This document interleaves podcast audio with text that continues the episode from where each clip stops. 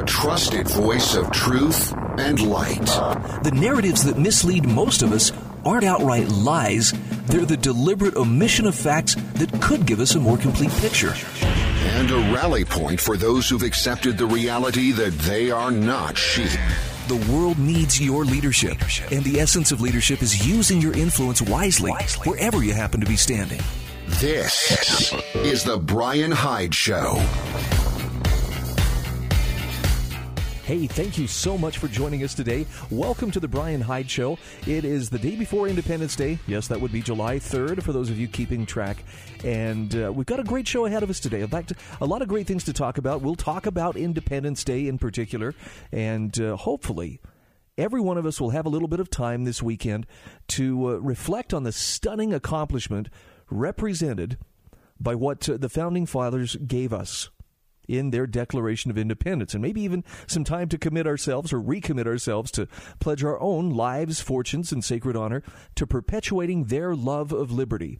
Judge Andrew Napolitano has a really remarkable commentary about uh, when, in the course of human events, and I think uh, those are words that uh, very much apply to our day as well.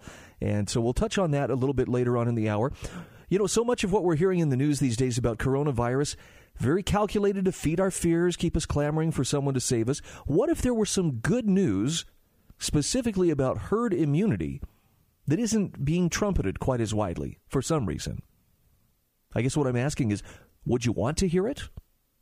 Okay, good, because we're going to talk about that a little bit later on in the hour as well. We're also going to talk about how the fear generated by COVID 19 is causing uh, the people who seek power to take full advantage of us and try to seize as much control as we are willing to let them. There are even those who are floating the idea right now of punishing, like criminally punishing, those who refuse to submit to contact tracer questioning. An incredible story out of New York. And, you know, it's just, it's the next level of escalation.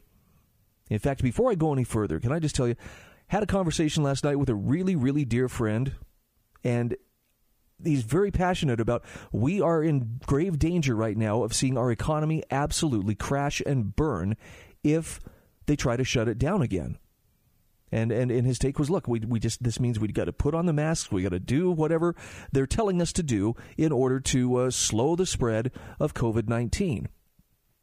And on the one hand, I understand, you know, people don't want to, to see the disease spread because it, it's what he's saying is it gives the excuse to those who are in power to exercise some of these incredible powers that they've taken unto themselves to uh, to shut things down, to tell people or businesses you're essential, you're not.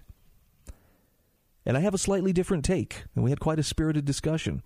But my take is this as important as the economy is, as important as our livelihoods are, they are meaningless if we hand over our freedoms in exchange for being allowed to, to continue to engage in commerce. Now, I'll go into some detail in this a little bit later in the show, but, but the bottom line is this. I'm going to sound like a bit of a rebel here. No, I'm going to sound I'm going to sound like I'm going to sound like a radical who would declare independence and then uh, you know stand up to the crown and I don't know. Maybe there'll be a holiday about this. We'll, we'll find out. The people in power, the Gavin Newsoms, the uh, Jay Inslees, the uh, the uh, Gretchen, I forget her name. Anyway, the governor of, of Michigan. Sorry, I don't care enough about her to really to really even know her name. Uh, these are the people who are stepping forward and saying, "Well, this is what we have to do," and and they're they're flexing authority that was never explicitly given them. And what we need to do at this point is learn how to say no. And I mean as a people. Um, this is going to sound very anarchist, and I don't mean to scare you, but there are some areas in which we need to refuse to be ruled. And as we talk about, uh, you know, the herd immunity and talk about, yes, COVID 19 cases are on the rise. Have you seen what the deaths are, though? Have you seen how the deaths have declined even as the case numbers have exploded due to increased testing? There is good news out there. And part of the good news is that, uh, in spite of the fact that there is a very serious virus out there on the loose, people who are catching it are recovering more quickly and they are at less risk than we were told. There is no reason for these people in power to be shutting down and tinkering with the economy and telling some people you're essential and telling others you're not. Sorry, it sucks to be you, but you and your business can fail and your family can just figure out what to do with all the financial hardship. At the root of this is the question of is that a proper function? Is that a an appropriate function for government? And what I'm getting at is we've got to be able to look beyond that immediate fear, whether it's the fear of catching a disease, whether it is the fear of losing a job or losing a business or the economy cratering. Those are secondary to the importance of keeping government on its leash, keeping those who are in authority accountable and limited to whatever has explicitly been given them, and not allow them to take and run with powers that were never theirs to begin with. And it doesn't require a violent revolution like you saw up in Seattle. We don't have to create our little Chaz or Chop, you know, segments and, and secede away from them. All we have to do is withdraw our consent. And you saw that in so many ways. And, and, and this, this is where I'm asking you be optimistic. When you see thousands upon thousands of people going to the beach, in spite of the fact that Gavin Newsom, the governor of California, said you can't go to the beach. We've shut the beaches down. There came a point where even when the police were out there trying to enforce it, they finally just had to throw their hands in the air and say, "We can't do this. There's too many people." It's not anarchy in the sense that oh, it's law of the jungle, every man for himself. It's a calculated decision on the part of responsible citizens to govern themselves rather than wait for someone to govern them from without. And I, I, trust you can see the difference. I'm very passionate about this. I hope it doesn't come off as angry. I do get uh, pretty uh, frustrated when I see, you know, some of the stupid things that are being suggested by, you know, Dr. Anthony Fauci and other various officials, some, many of whom are not even elected. Well, we have to do this, and maybe if you're good, if you wear your mask like a good little boy and girl, and if you, you know, jump through this hoop and jump through that hoop, maybe we'll uh, open the things back up a little bit more quickly. But forget that. Be responsible be the person who will take charge of your own destiny and take responsibility for your own health. Oh, there was such an excellent commentary. In fact, I want to share this with you. This is, I'm, I'm, a little bit sidetracked, but this is so good. I have to share this with you. This is from a friend of mine I met several years ago when I was participating in a TEDx event in uh, St. George, Utah. Her name is Cheryl, Cheryl Arnold Mosley a brilliant, brilliant nurse. She traveled the world. She actually worked with Mother Teresa during her lifetime. And uh, Cheryl is Cheryl is one of these wonderful voices of reason who just uh, she loves people, she loves humanity. There is nothing radical about this woman. And I love the comment that she posted because if anybody has a vested interest in, you know, people being careful out there, it's her. Here's her message. She says, Oh, and she's a nurse. I mentioned that, right? She says, Stop whining, people. I've been in the hospital five times with four surgeries in the last one and a half years breast cancer, heart and aortic aneurysm surgery, massive, major, massive lung blood clots, and last week, polyps on my vocal cords. She says, I'm 73. I wear a mask everywhere I go. I go to the market, post office, get takeout food, go for walks in nature, and just don't mingle with groups of people. I keep myself at least six feet away from people and wash my hands many times a day. Those have been the guidelines since the beginning. She says, stop whining and blaming anyone else be responsible. Can you get what she's saying there? She's not saying, everybody else, you have to do this and you do this for me. And she gives the example later on. She comments in this same thread on Facebook that she went to pick up dinner on her way home from an appointment. And there were at least 30 people outside the door of the place where she was picking up dinner waiting for seating. Nobody was wearing a mask. They were all crammed together, laughing and talking. Now, do you suppose she got out there and, and, started lecturing them? No. She sat in her car. She called in to the hostess who brought out her order. She opened the back door, placed it on the floor behind her seat, as she was asked to do. And Cheryl's point is look, I wasn't going to walk through those people and wait for my food. She was using common sense. And that's what she's calling upon others to do. This, this is so beautiful because this is a nurse. This is someone with very extensive medical training. It's also someone who is very much at risk. My goodness, what this woman has been through in the last year and a half. She's at greater risk than just about anybody within the sound of my voice but she doesn't go around casting blame and throwing guilt and trying to make everybody else bend to her will. She takes responsibility for herself. She follows the guidelines. She wears a mask. She social distances. She washes her hands. That's how it's done. Thank you, Cheryl, for providing such a perfect example of what it looks like to take responsibility for your own health. This is how it's done, folks. It's not done through, you know, the, the whining and the guilt throwing and, and trying to manipulate other people into doing what I want you to do. Now, if I was in her presence and she said, Would you please put on a mask? You better believe I would put it on. But she's got the right idea. Let's learn from her example. When we come back, we're going to talk about free speech, specifically the new censors. John Stossel has a powerful new article, and I think it's one we should all hear because your voice needs to be among those voices speaking out.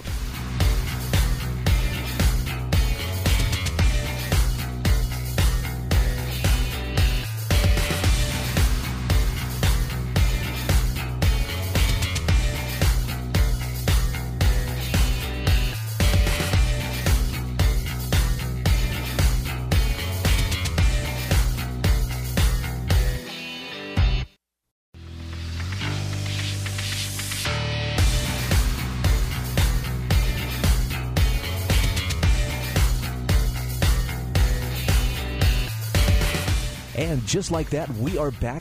Thanks for joining me here on the Bryan Hyde Show. By the way, if you find value in the message that I'm sharing, in the articles that I share with you, or just uh, the the thoughts that uh, that uh, you can encounter in the course of uh, this broadcast or this podcast, please do me this small favor and just uh, share it with a friend. Let somebody else know. Look, I'm not trying to solve all the world's problems. I'll take a crack at it, right? I'll give it the old college try. But more than anything, I just want to give people some encouragement and let them know that uh, there is there's truth and there's light out there. I'm not the source of it, but I'm very very thrilled to have the ability to help spread some of it just because I know there are people looking for it, starving for it. And tired of being force fed, you know, uh, approved truths that apparently, you know, only somebody else could determine if you really need to hear it or not. Mine is, you know, take it or leave it. You don't have to agree. I hope that what I'm sharing with you provides some value. If it does, consider letting a friend know. Help us get the word out. All right, that said, John Stossel, one of the few journalists out there who I believe really deserves the title of journalist. And I say that in the sense that he does have his own slant on things but he's also very good at separating his personal feelings from the facts.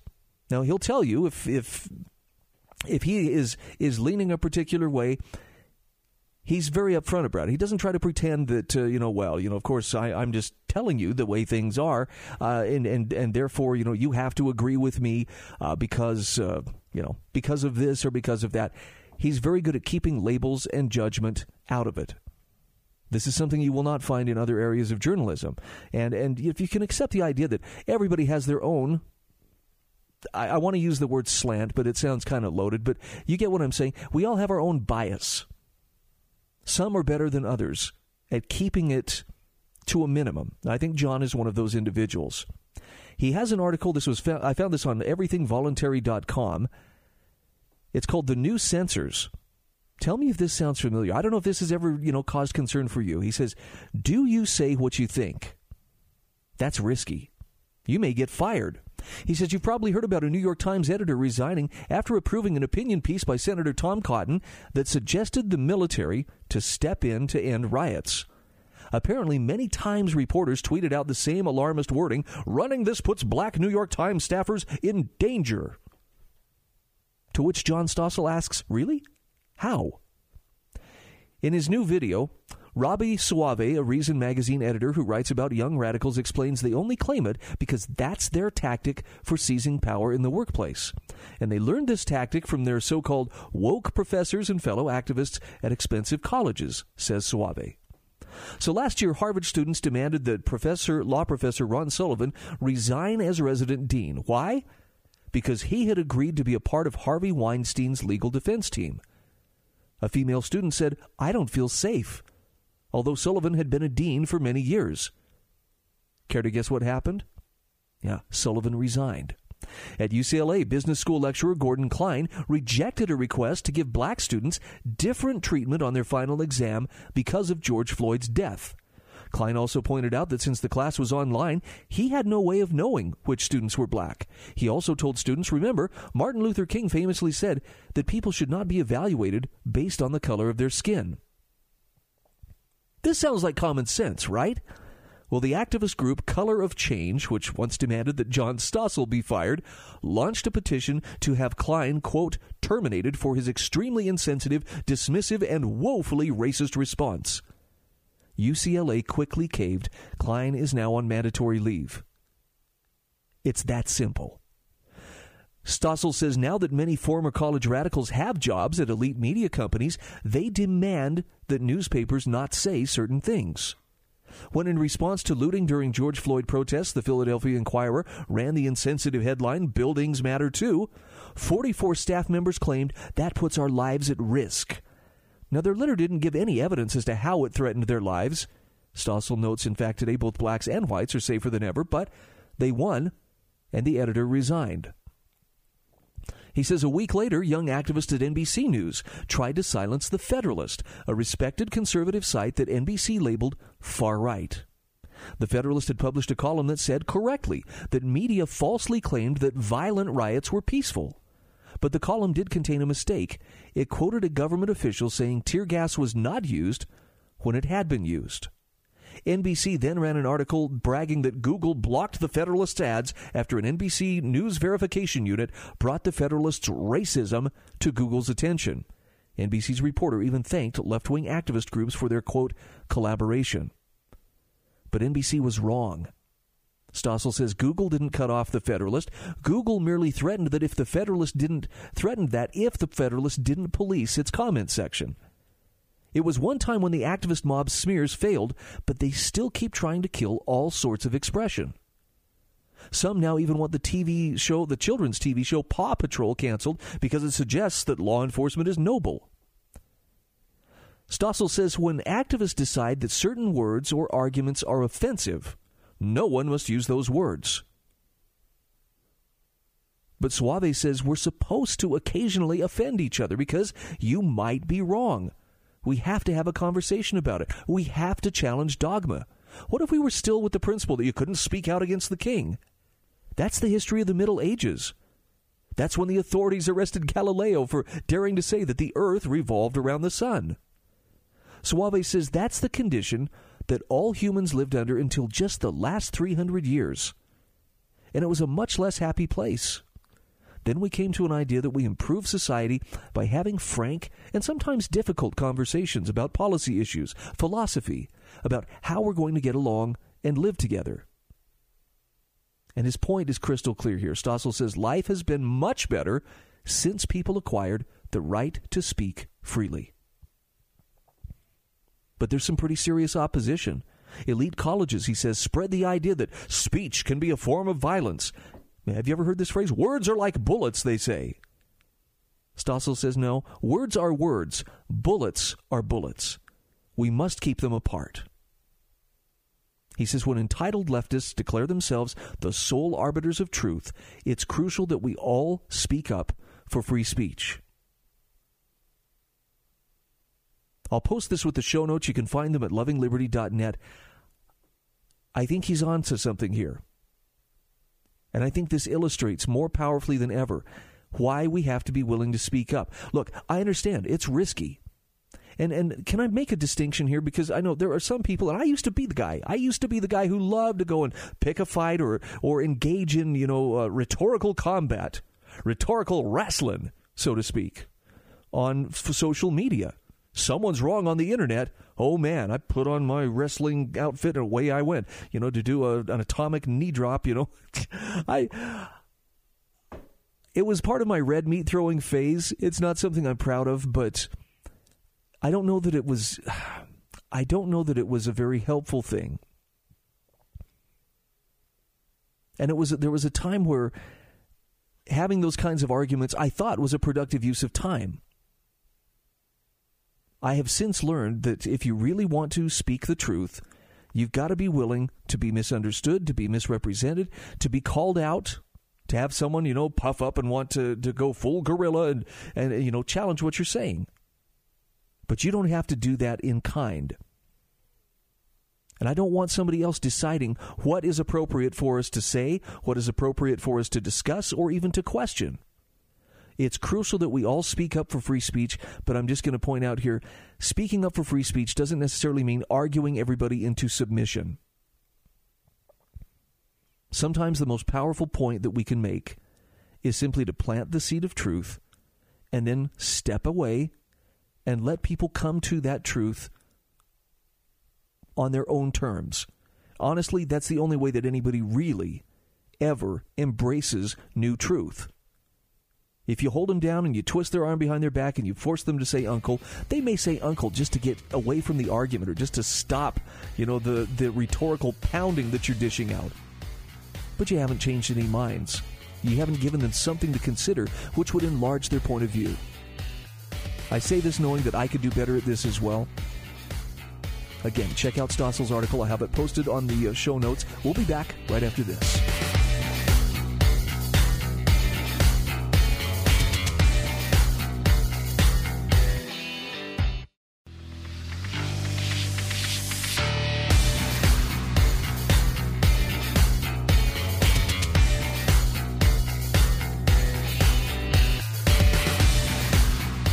Welcome back. This is the Bryan Hyde Show. So glad you could join me today, whether you're catching the live broadcast or the podcast.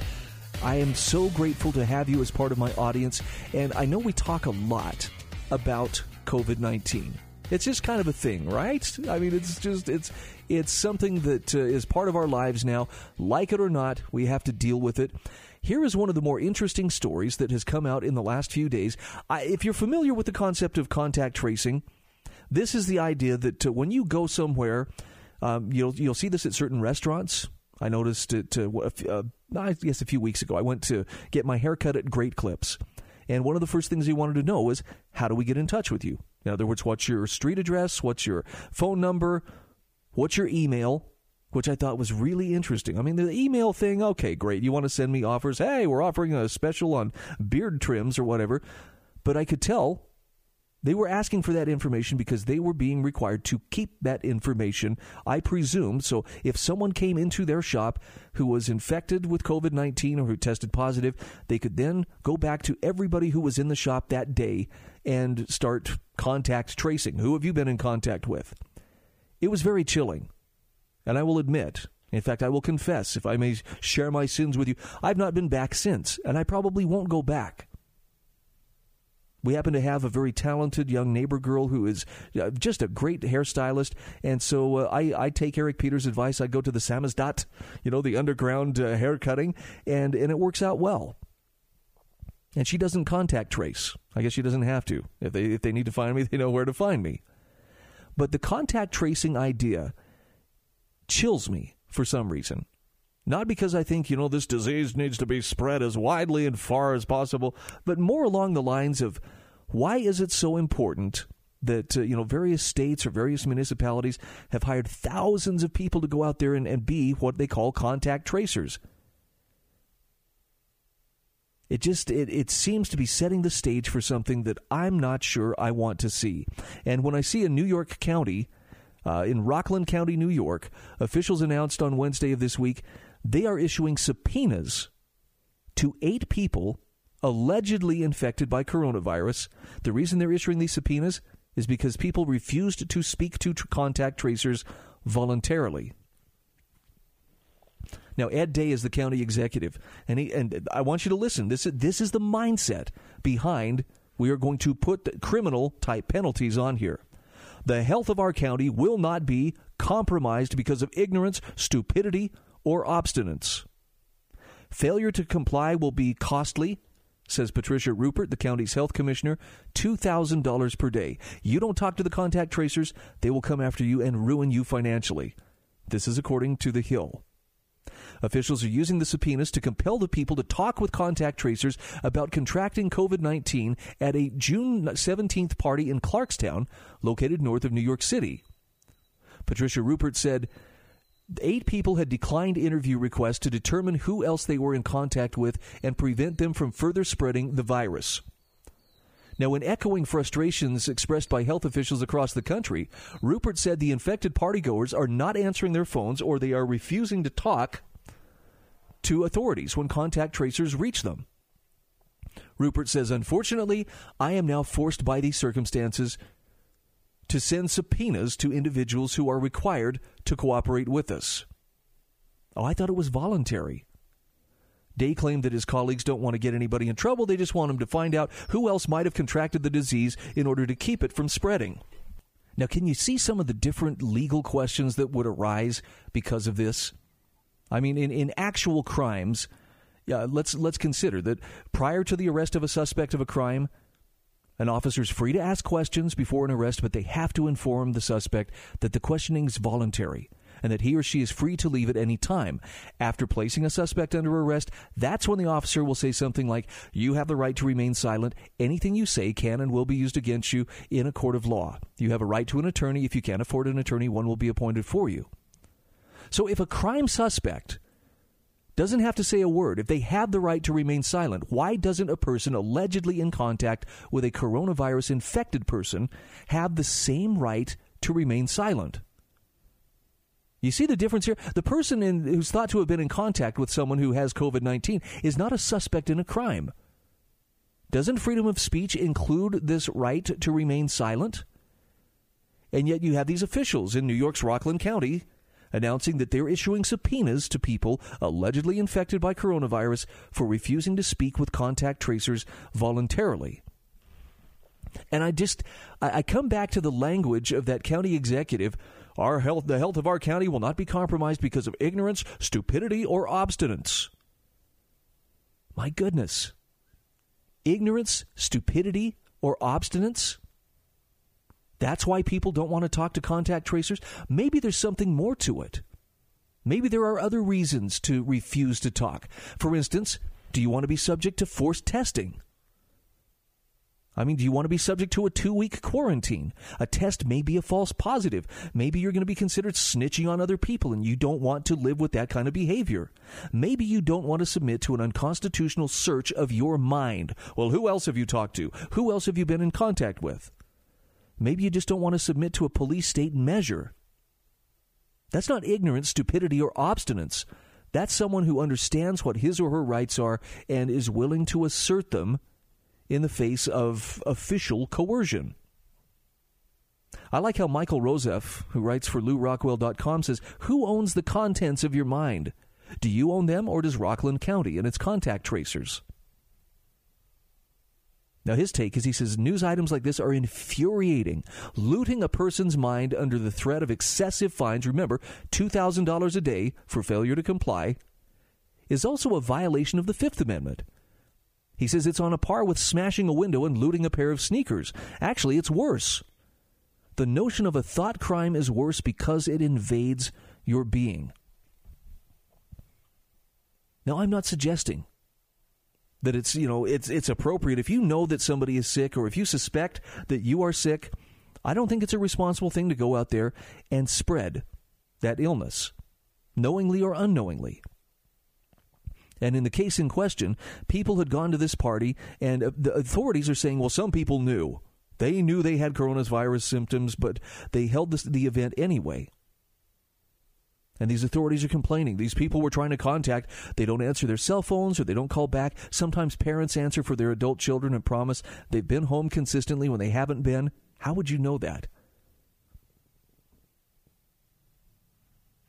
The article here on Breitbart says according to public health officials, contact tracing is essential to stemming the COVID 19 spread. That process involves interviewing people who've contracted the deadly and highly contagious disease about those who they've been around. So their goal is to notify those people and require them to quarantine for 14 days to stem the disease's spread. Okay, I can get that. But why are they ratcheting it up? Why are they issuing subpoenas, which I assume are backed by the force of law? Meaning, if you ignore the subpoena, guys with guns and badges are going to show up on your step and forcibly take you to answer it. It's not a crime, and it should not be treated as a crime. And do you see where the, the lines are getting blurry here? It's a very dangerous step that we're taking here. And, and I don't care how frightened you may be of COVID 19, our rights do not stop because there is a purported health emergency, government still has to operate within its proper boundaries. If it doesn't, I mean, humor me on this. If there's an escape clause, if you will, and all they have to do is invoke, well, it's an emergency or you know, it's a public health emergency to let themselves off of their leash, then you have no rights. You have no security. You have no way of making sure that government doesn't interfere unnecessarily in your life. They have to obey their limits. Yes, it may be inconvenient. Yes, it may be frustrating. But they were never given these these powers that are that are broad and undefined and, and can be expanded at will to accomplish whatever it is that they hope to accomplish. But fear is a very curious thing. And as long as we're fearful, as long as we're off balance because we aren't sure, well, I don't know, is it as dangerous as we as we have been told? We're actually going to talk about this actually coming up in the next segment. About how so much of what we hear about coronavirus is being used to feed those fears and keep us clamoring for somebody to save us. Why don't we hear good news? Why don't we hear some of the good news about herd immunity? And by the way, I'm going to share a story just the other side of the break that that is actually it could be very good news. But my question is, would you want to hear it, or does it feel better to be, you know, huddling behind the fear and well, you know, just in case we ought to we ought to be clamoring for someone to tell us what to do? I'm going to remind you once again: Independence Day is tomorrow. There was a time where I think we really understood what that meant, what that stood for, what we were celebrating. At this point of American history, I'm not so sure that we could say that with any confidence.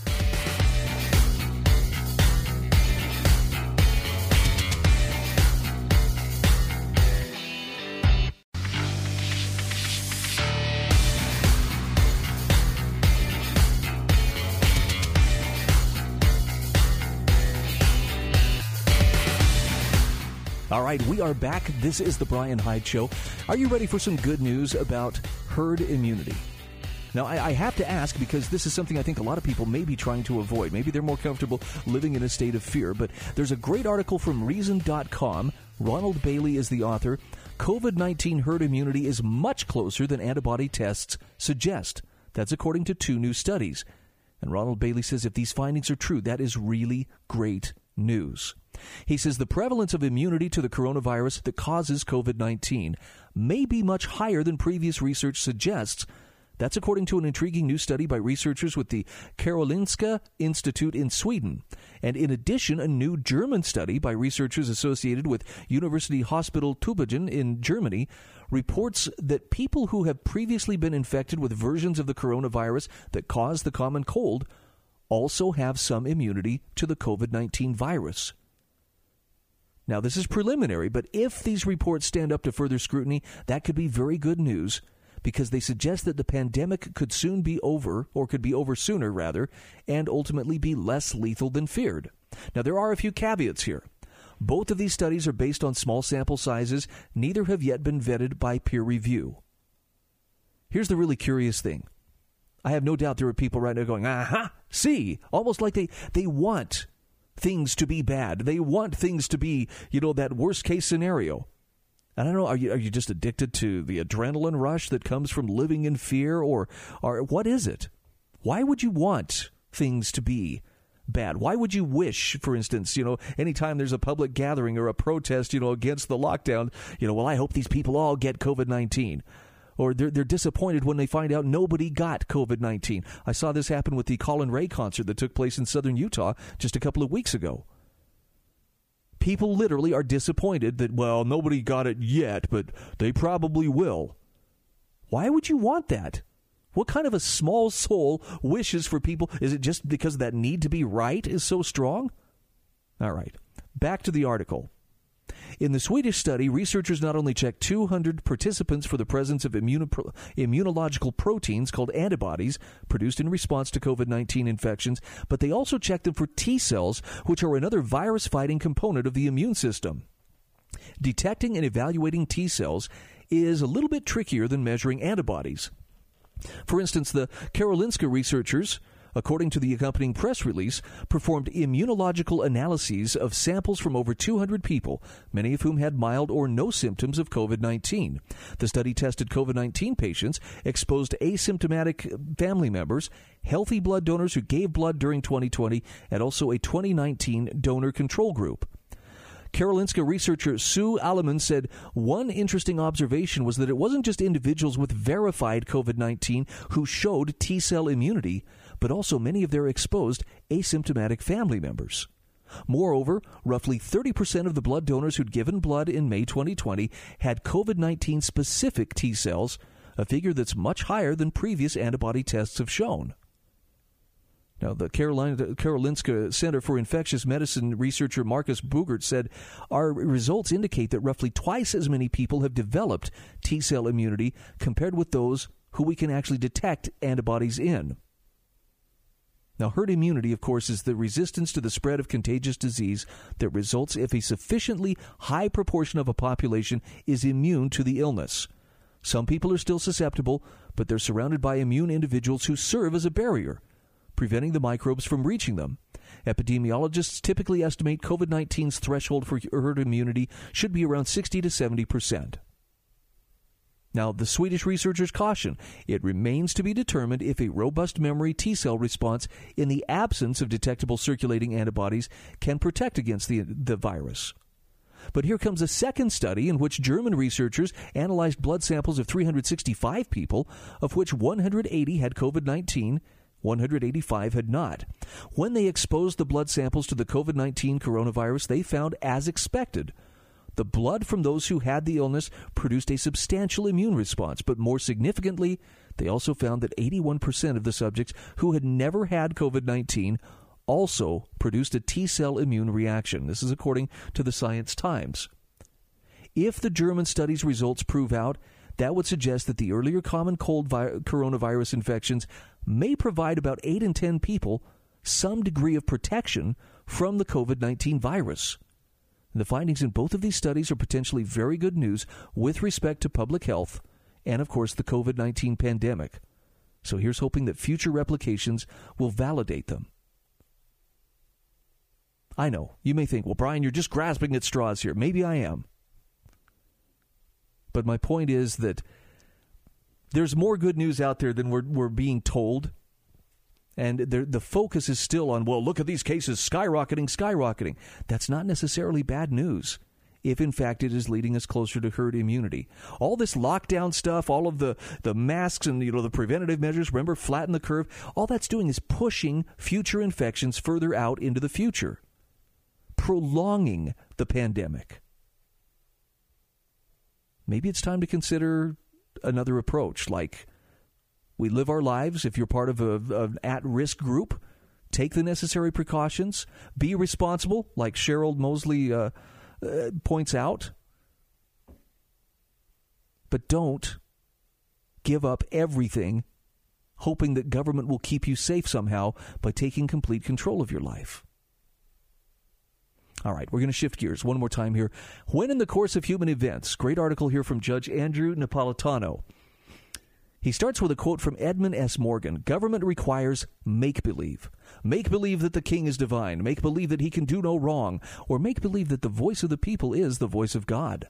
Make believe that the people have a voice. Or make believe that representatives of the people are the people. Make believe that governors are the servants of the people. Make believe that all men are created equal, or make believe that they are not. Judge Napolitano says in the summer of 1776, revolution was in the air. Congress was meeting in Philadelphia, and it was impatient. Bloody skirmishes between colonial militias and British troops were upsetting the countryside. More British troops were on their way. Congress sensed it needed to do something. It wanted to vote for secession from Great Britain, and it needed a compelling document setting forth the reasons for doing so. He says historians have estimated from reading letters, pamphlets, sermons, essays, newspaper editorials, and speeches from that era that only about one third of the colonists favored using force to secede, but that one third whipped the winds of change. At hand was the decision to revolt and to make an understandable argument in its support. Congress represented the radicals who wanted the British government gone. Neither the one third of the public that wanted it to stay nor the one third that didn't care had a voice in Philadelphia. In the late spring of the year of revolution, Congress appointed a committee of five to compose a document stating the reasons for leaving the mother country. One was Thomas Jefferson, and he was assigned the task by the other four of drafting the document. He wrote four drafts, the final of which the committee presented to Congress. Congress adopted the uh, the resolution. I'm sorry, they adopted the Declaration of Independence on July 2nd, 1776. It was dated July 4th and not fully signed until later that summer. The vote was unanimous, and the word went forth to the 13 colonies that they were now free and independent. Now, of course, the word also went forth to the king, whom the British people believed was divinely chosen to rule over them, who interpreted the declaration as an act of treason, treason rather, and an invitation to war. The declaration's essence is that all people have natural, equal natural rights that no government can take away by legislation or command. Those rights can be used freely to pursue and defend life, liberty, and happiness. Those rights can also be used to consent or not to consent to a government. And the only legitimate role of government is to protect the rights of those who consented. This theory, which Jefferson crafted, was the most radical theory of government at the time. No king, no ruler, no edicts crushing personal freedom, just a popular government born in the consent of the governed and limited to protecting their rights. Now, the government would not come about, of course, until the bloody war was completed. In reality, the real revolution was completed by July 4th, 1776, because it was a revolution of minds more than of government. The colonists were not trying to kill the king, as the French would soon do, they just wanted him gone. Ah, but the revolution of men's minds, the idea that government was not legitimate unless consented to and limited, that individual personal freedom, not government power, is the default position. All of this was stirred up by the radicals articulated by Jefferson, embraced by Congress, achieved by blood, and acquiesced by the king, was as much a change for our forebears as was the violence against the British. They were free. The revolutionary spirit of maximum individual liberty and minimum government embraced and personified America in July 1776. And then he asks a question that I think most of us would be very hard pressed to answer, and that is where did it go? Today we have government at the local, state, and federal levels that claims authority to right any wrong, regulate any behavior, tax any event, and transfer any wealth so long as it can find public support. Why have we strayed from these ideals? That's a question each one of us needs to be able to answer. Maybe a little time spent contemplating that this weekend would be healthy for all of us.